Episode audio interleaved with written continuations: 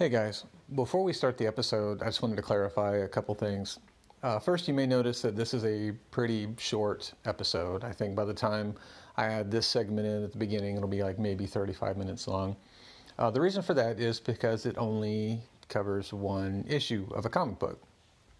And beyond the synopsis, I don't have a whole lot to say about it um, because it is just kind of a silly, you know, enjoyably stupid comic book. But the reason I picked it is important, and you'll see why once we get into it.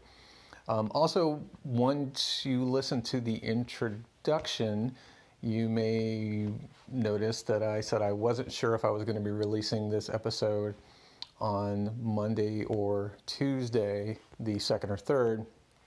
And then once I get to the kind of the end of the episode, you'll notice that I decided to release it on that Monday. Having done that, I've decided to go ahead and actually drop this on Friday, October 30th. Um, again, what I want, the reason I recorded this episode, I feel is kind of important, and I wanted to drop this so if anybody listens to it and they take what I have to say to heart, and maybe it'll give you a few extra days to process it, I guess. I don't want to say too much. But let's uh, let's get into it, shall we? It's time for the Cable Guide, the podcast that talks about every appearance of Nathan, Christopher, Charles, Dayspring, Askani'son Summers, the all purpose adventure guy, otherwise known as Cable. I'm Grant Richter, and this is episode 16.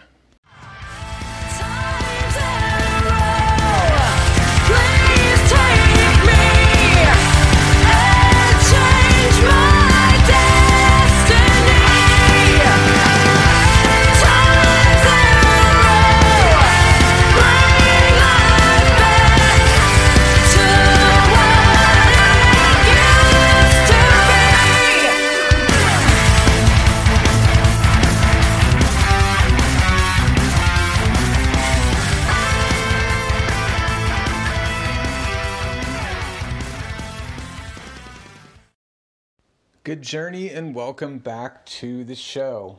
I'm all rested up from my break week, which hasn't happened yet in my timeline, but will have been about a week ago when you're listening to this because I am recording it about a week ahead. And I am ready for our first time slide episode. What does that mean? Well, that means I am taking a issue uh, that features cable from somewhere outside of our uh, timeline schedule and throwing it in there. Now, for this episode, I'm going to be talking about an issue of a character who I don't like very much, at least in uh, the early 1990s, but I am slowly building a slight appreciation for based on his current series by Kelly Thompson and Chris Bachalo, and that is Deadpool. Why are we talking about Deadpool? Well, Cable appears in this issue. Why are we talking about this particular issue of Deadpool, though? For our first time slide, we are talking about Deadpool number 26 from March of 2014. And if you're not already familiar with this issue, just off the top of your head, that I'm releasing um, I haven't decided if I'm going to put this out on Monday, November 2nd or Tuesday, November 3rd, but uh, keeping those dates in mind once you listen to it, it may be fairly obvious. Uh, so let's find out why I picked this particular issue. Deadpool number 26, written by Gerry Duggan and Brian Posehn. Art by Scott Koblish, colors by Val Staples, and lettered by VC's Joe Sabino. In 1945 Berlin, Hitler and his top generals have retreated to a secure bunker as the war draws to an end and as the Allied forces, specifically Nick Fury and the Howling Commandos, close in on the mentally unhinged dictator. When a steampunk time traveler materializes to kill Hitler for his crimes against humanity, the genocidal madman defeats and executes his erstwhile assassin and takes his time machine hat, determined to use it to kill Nick Fury.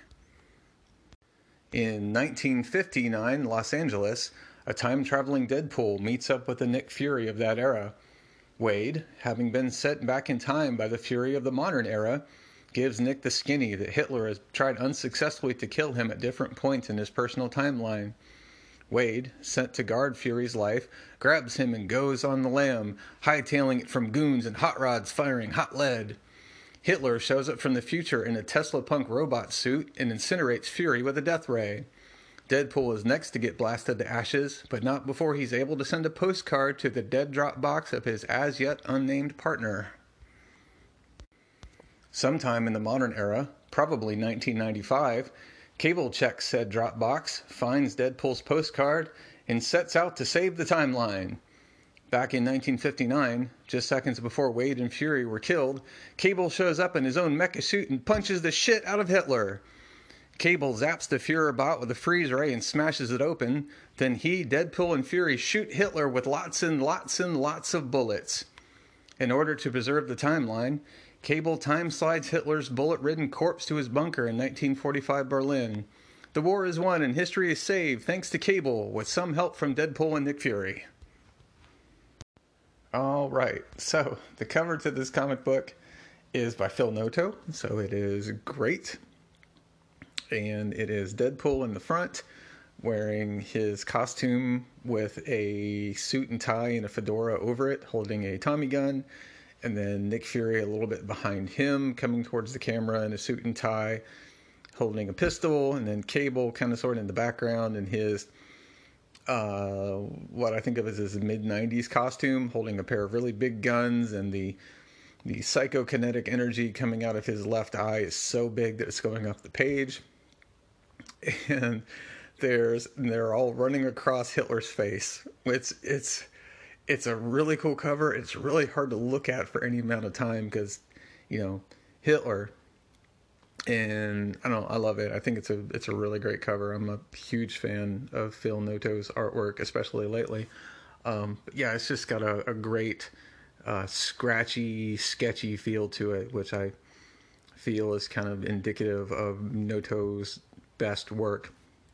When we get inside, and uh, we get a little note from Jordan White saying that this is intended to be a fill-in issue. It doesn't have anything to do with anything else in the series, which is fine for me because I have not read a single issue of this series, and so I have no idea what goes on before it or what goes on after it. Um, but yeah, and they've done something really neat. They have taken the. I would love to see how the uh, physical copy of this look because I'm sure it's on the glossy paper, but they've managed to make it look like the old school uh, newspaper, newsprint paper that comics used to be published on back in you know before the early '90s. Excuse me, and it's you know they've done an effect to it or looks you know slightly yellowed and and a bit crinkly, and the art is I don't know the word for it, where it's where the coloring is made up of a bunch of little bitty dots, especially on the shading. Uh, stipulated, I don't know. And then, like every few pages, you'll see down in the bottom right hand corner, story continues after next page, which is a big callback to older comics for those of you of the age that remember. But once we get into the actual story itself, we have Hitler in his bunker, and he's surrounded by his generals, and you know they're saying, well, and Hitler's going, here how we're here's how we're going to win the war, and here's how we're going to crush Nick Fury, and his generals are going, oh, but but mein Führer, uh, Sergeant Fury and his howling commandos have smashed your Fourth Army and continue their march toward Berlin. We don't know their current location, and there's these five panels of Hitler sitting there, and at first he's got kind of his hands folded before him, and he's got his glasses on, and he, he sees his hands slowly start to shake, and he reaches up, and he it looks like he's calmly taking off his glasses, and then he just has like a complete meltdown. And there is actually a pretty funny line in this. Okay, so I, I have to stop and say, I love the plot of this story. I think it is hilarious. I think it's cathartic. Um, it brings me a lot of joy. I don't get a well. I get the humor. I get why it's funny, but it's a lot of the humor, especially we'll see as we get into the captions, doesn't really resonate with me. And I know this was co-written by Duggan and Brian Posehn, and I don't know Brian Posehn's comic book work writing well. Like I've seen him in sitcoms and stuff, and I think he's pretty funny there, but um, I'm wondering how much of the plot is Duggan and how much of the script is Posehn. Um, but I have to admit that this bit of dialogue where Hitler's freaking out and he says, What are they, six men? I have a million soldiers out looking for a bunch of drunken braggarts. How hard is it to kill Nick Fury? He wears an eye patch, just sneak up on him in his freaking blind spot and stab away, which is actually pretty funny. Um, then he says, If these are my last days, don't tell anyone about them. I don't want any books or especially any films to be made portraying me as a lunatic captain of a sinking ship, which is great, um, which is uh, particularly uh, allegorical right now. Then he goes into his little private chambers, and this time travel guy comes out of nowhere. And time travel guy, we don't get his name, but he's got a huge handlebar mustache and a Van Dyke beard and he's wearing a hat that reminds me of a DC Silver Age supervillain. I don't know the guy's name because I don't know Silver Age very well in general, and I know DC Silver Age even less. But I used to own like every copy of DC's Who Who Who's Who back in the '80s, and I remember a guy who had kind of a conical shaped helmet, and then the the cone of the helmet had kind of like these ray gun rings around it and then ended like a little ball on the top. And that's what it reminds me of. I'm sure somebody out there knows what I'm talking about, but if not, that's okay. And it's the whole thing is very clockworky. There's there's gears and little clocks and everything, and he's wearing these goggles. And he pulls out a gun that kind of looks like a cross between a pistol and an engine. But Hitler grabs the gun and kicks the guy in the junk and knocks his helmet off of him, beats him up, and then takes his own pistol out and shoots the guy in the head. At which point he takes the guy's helmet and puts it on, and he goes and stands on Time Travel Guy's platform, and he is going to go uh, back into the past to kill Nick Fury.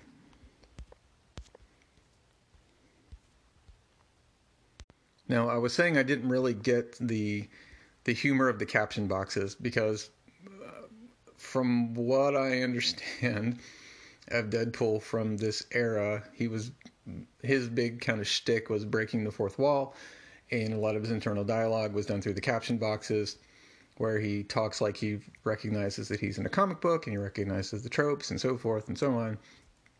These caption boxes are not from Deadpool's perspective, but they're still talking to the reader. So it's like the omniscient narrator of the book is breaking the fourth wall. Um, and I don't know. I mean, it, it's not that it's not funny. It's just weird. Um, and like, let's see. Uh, like so when the when the time travel guy shows up, the caption boxes say, "Get a load of this guy," and then he pulls out a gun and it says, "I never thought I'd say this, but look out, Hitler." Hitler punches the guy, says, "Get him, Hitler," and then you know Hitler knocks the guy out, and the narrator says, "Oops, maybe I should have rooted for the other guy." There is one really funny part though when when Hitler gets on the little time travel thing and puts on the time travel helmet.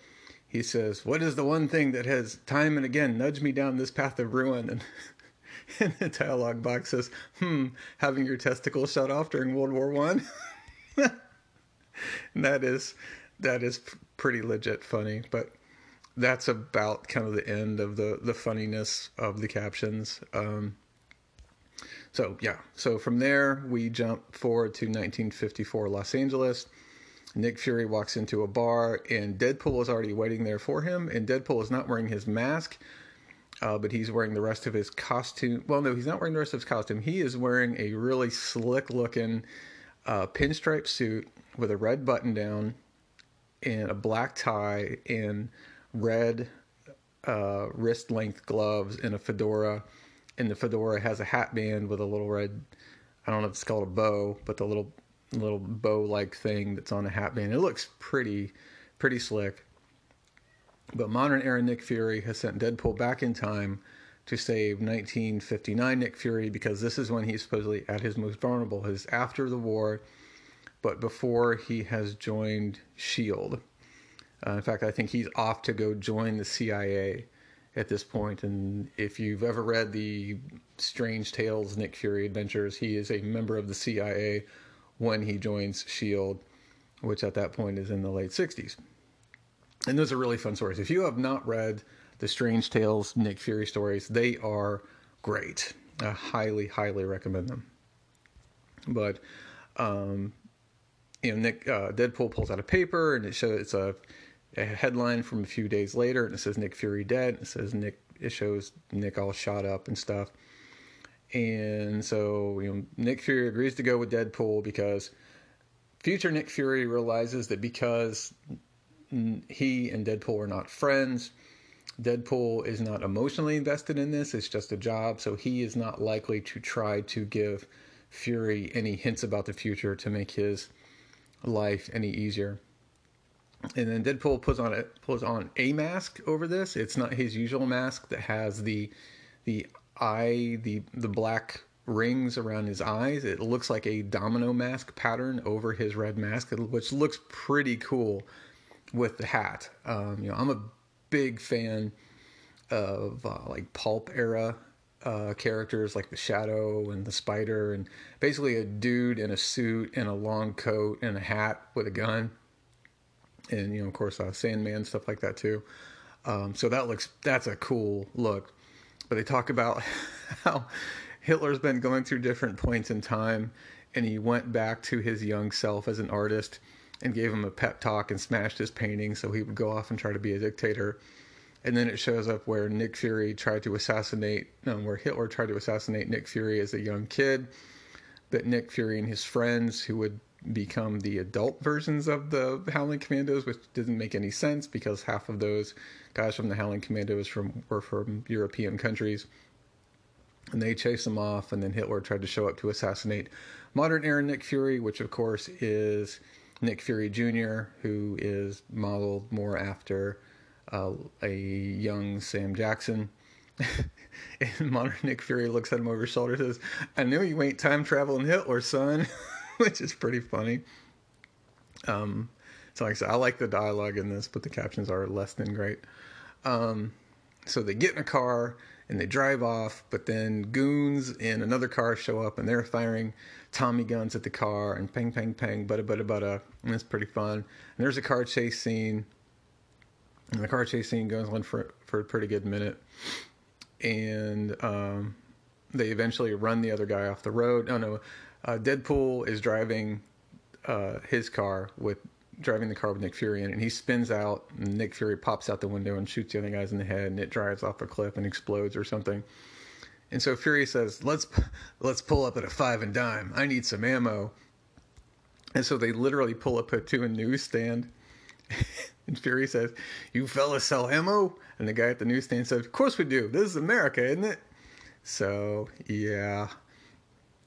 And that is when Hitler shows up in a Tesla Punk robot suit, and it is a big sphere and it has kind of flame like patterns all over it. And the top of it's a dome, and it has one giant like crab claw thing sticking out of an articulated arm, and the other side of it is like a, a Tesla gun cannon, and then it has a couple big just uh, simple robot legs and smashes the car, and um, and they try to they try to fight it and they run it into some power lines and it it hurts Hitler, uh, but it doesn't kill him.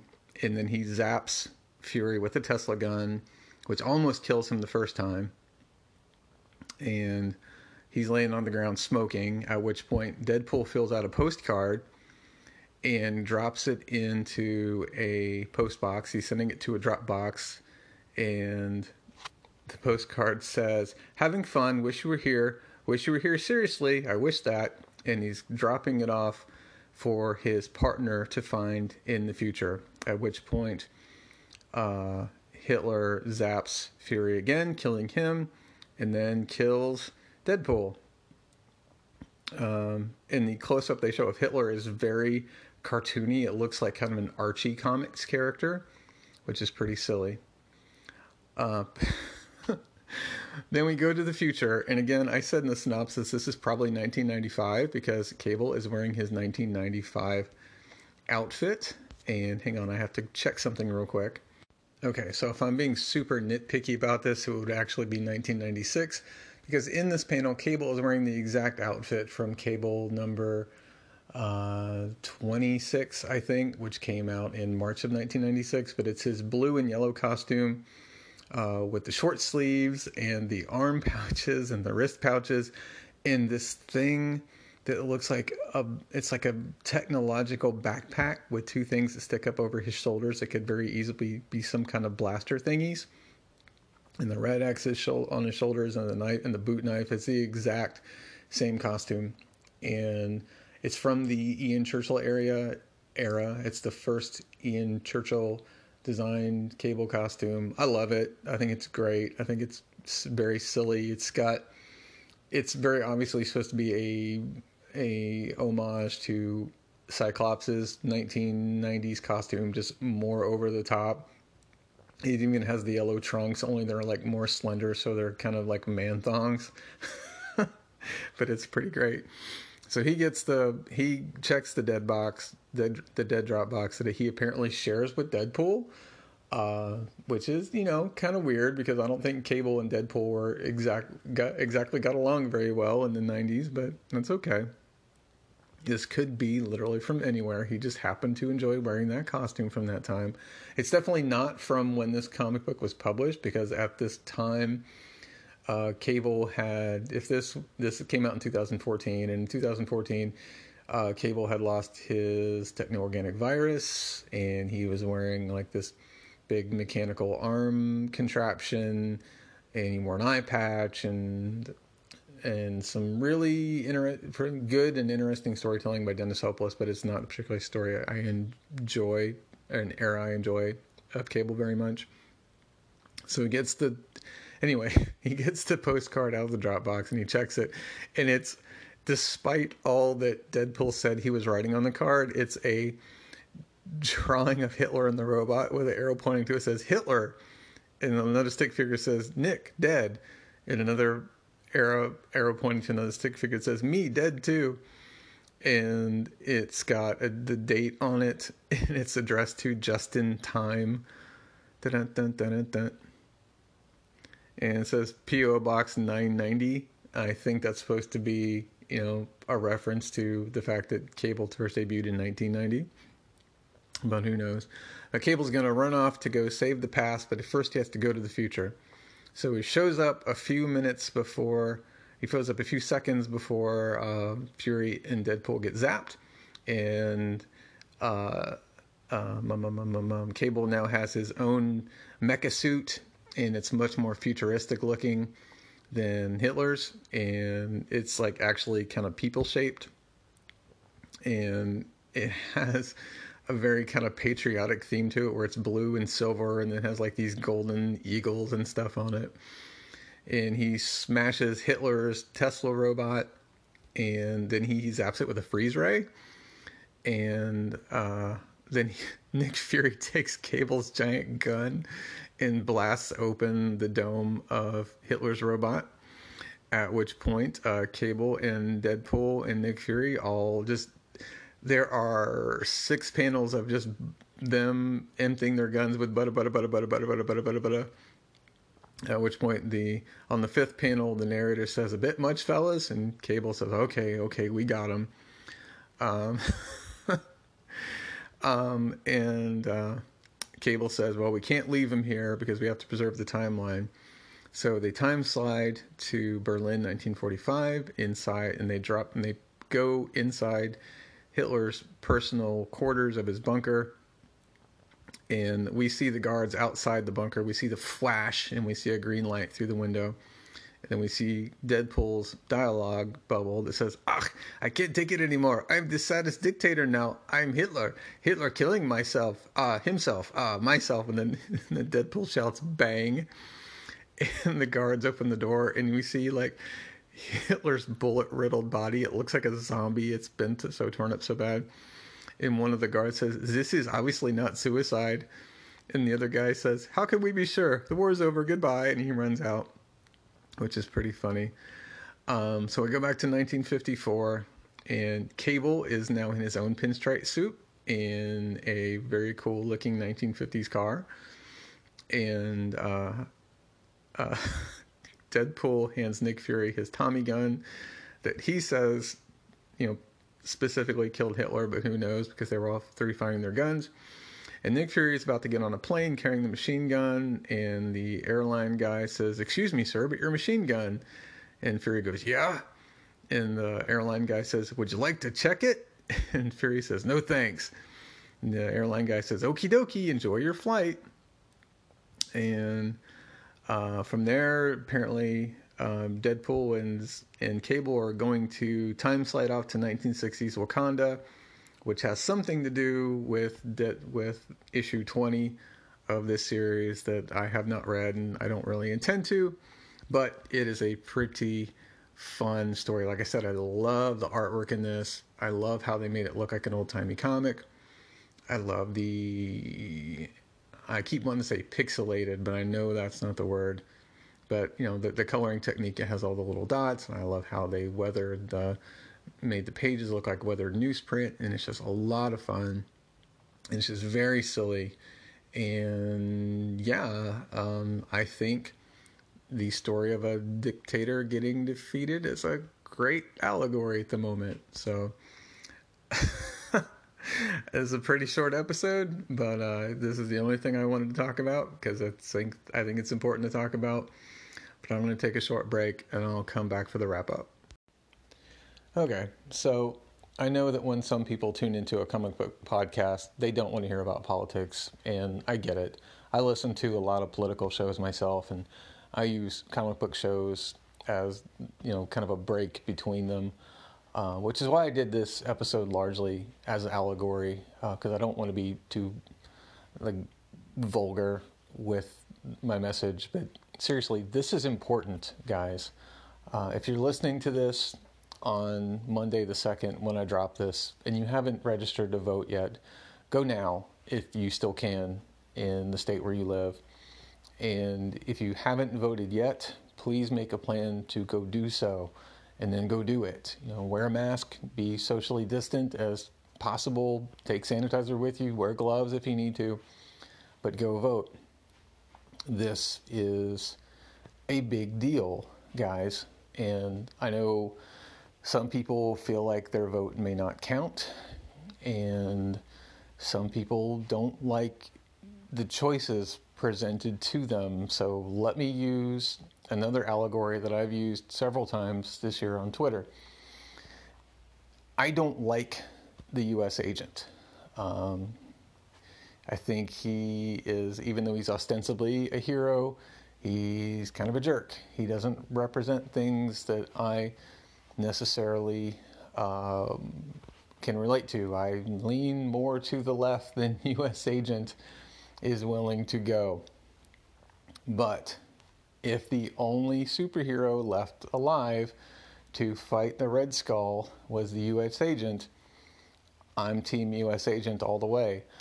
I don't care if you like Adam X the Extreme more. If Adam X the Extreme is the guy who represents everything that you like in a superhero and you pick him, the Red Skull will win because the options are U.S. Agent or the Red Skull. So even if you're not a huge fan of US Agent, when it's US Agent versus Red Skull, pick US Agent. And also, uh, just in general, I don't like bullies. And I've talked about this more than once on more than one podcast. And when you're confronted with a bully, you have basically three options. You can either do nothing, at which point you get beat up by the bully if you don't want to do nothing, but you're not willing to fight, you can make some kind of pointless gesture, um, at which point you will probably get beaten up by the bully. Or you can fight.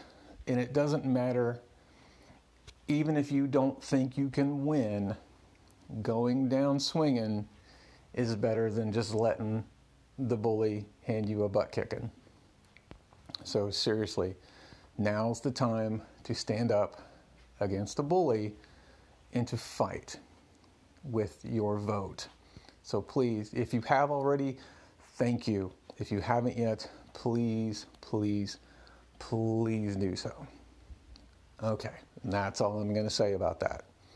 So, moving on.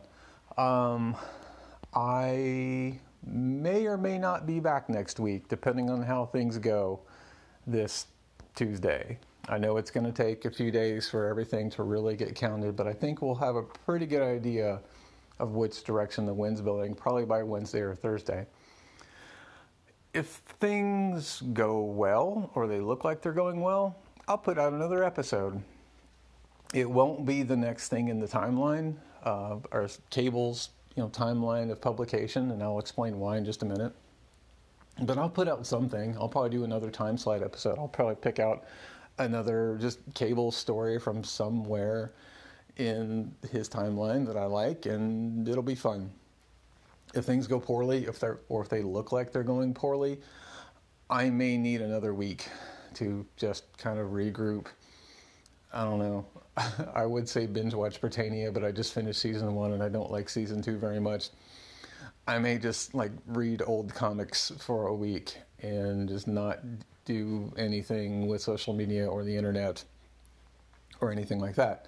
But one way or another, I will definitely be back in probably a couple weeks from now. We haven't pinned down an exact date yet, but um, I'm going to be doing a crossover special with the podcast that goes Snikt and the Excalibros, and we're going to be talking about Executioner Song. And I'm really excited for it because I love that story. I know a lot of people don't. They think it's just kind of the the pinnacle of 90s excess, but I think it's a really fun story. But I'm also kind of biased because it's cable centric. But that's okay. And uh, I really like. Uh, I've really enjoyed the uh, guest spots that I've done with Jason on his show so far, and I enjoyed the guest spot that he did on my show. And I really, I think the Excalibros are great, and I haven't had a chance to podcast with them yet, so I'm really looking forward to that. So sometime right around the middle of November, look for the Executioner Song crossover between the Cable Guide, the podcast that goes Snikt, and the Excalibros. It's a 12 issue story arc uh, we're going to do four issues on my show, and then four issues on Excalibros, and four issues on the Sniktcast, and they should probably all be coming out around, you know, very similar uh, time-wise to each other. So that'll be fun. Um, beyond that, uh, the I don't know. um, more X Force. The Cable ongoing series will be starting pretty soon. Um, I think Cable has a guest spot in War Machine, which feels kind of random, but there you go. And that's all coming up, and that's all going to be a lot of fun. Um, as always, the theme music for the show is the song Time's Arrow by the band A Sound of Thunder, because nothing says cable more than a metal song about time travel. You can find me on Twitter at StormChaser2162, a name that has absolutely nothing to do with cable. You can also uh, get me directly at cableguidepodcast at gmail.com. And I will be back with you sooner or later because with cable, it's always just a matter of time. Body slide by one.